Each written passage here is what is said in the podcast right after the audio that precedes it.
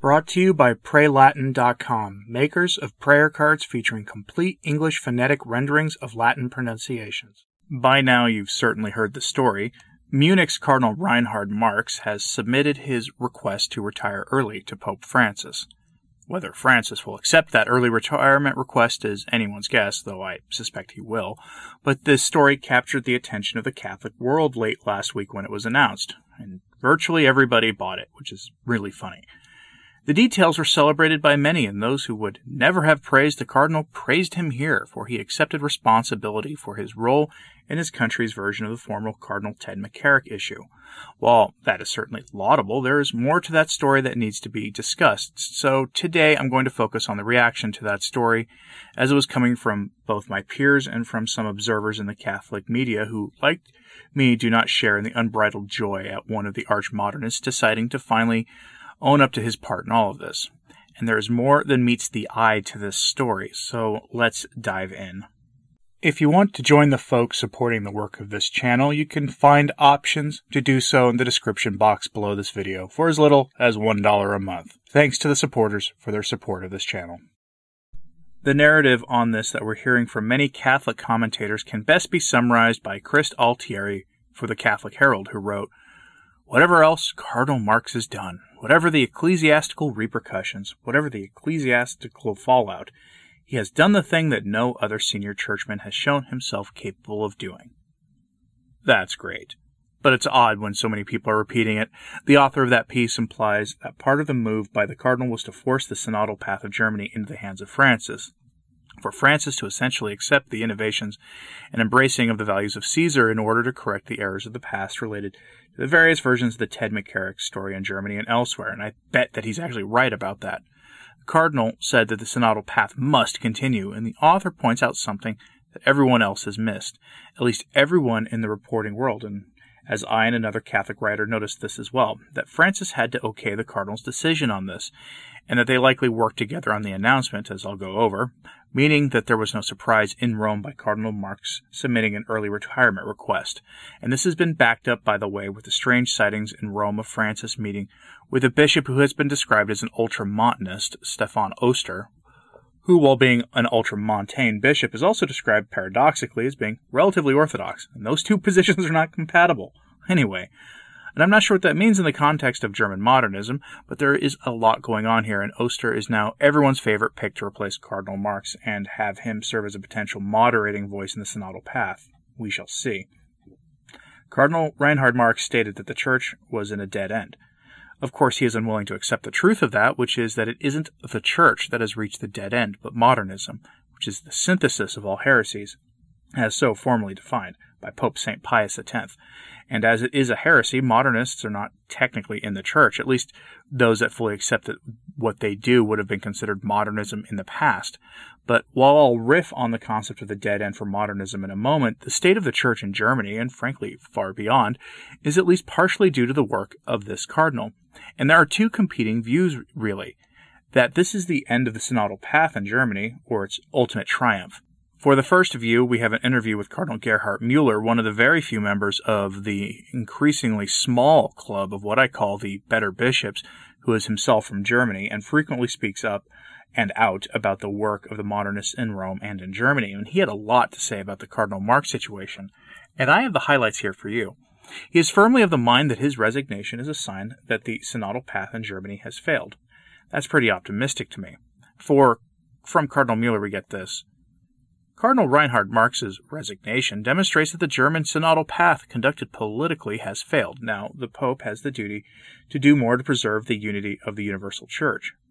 He said this resignation and so called synodal path are two different matters. These two points cannot be confused, but at the same time, this path has also failed because, as we have seen, it is going in a direction that has nothing to do with the church, its foundations, the Bible, and the apostolic tradition. End quote.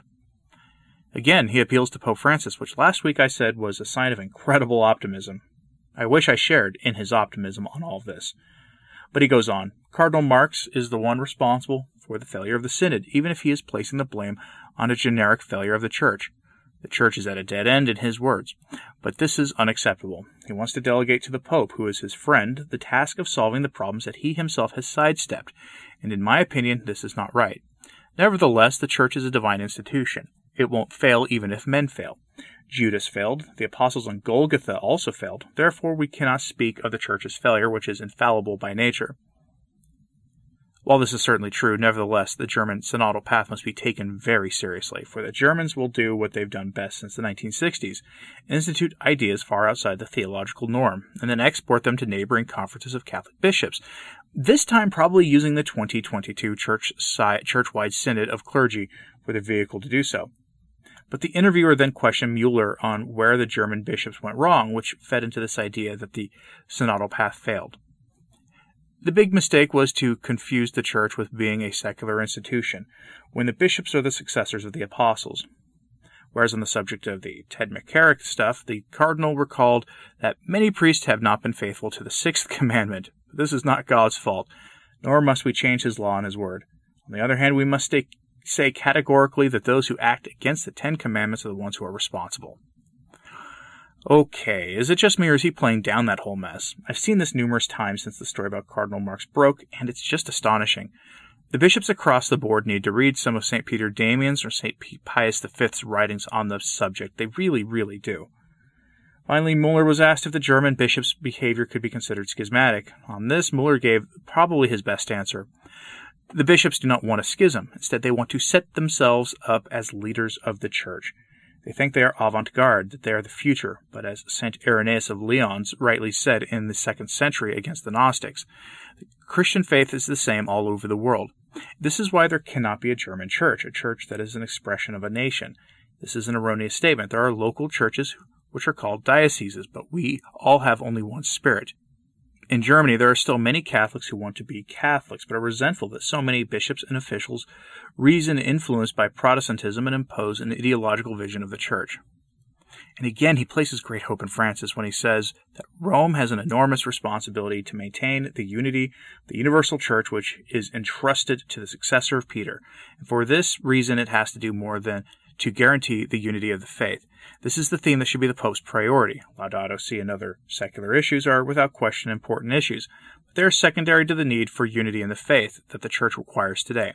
This is the reason the Pope must be the first witness in the primary mission of preaching the gospel, including admonishing public servants who serve Moloch. My, how optimistic he is being here. And I'll have more from Mueller later in the week. In that same interview, he commented on the move to restrict the Latin Mass, or at least to fundamentally change how it is accessed by the laity and the authority the bishops have over the Mass of the Saints. And again, I'll have that later in the week. No, the move to restrict the Latin Mass isn't a rumor.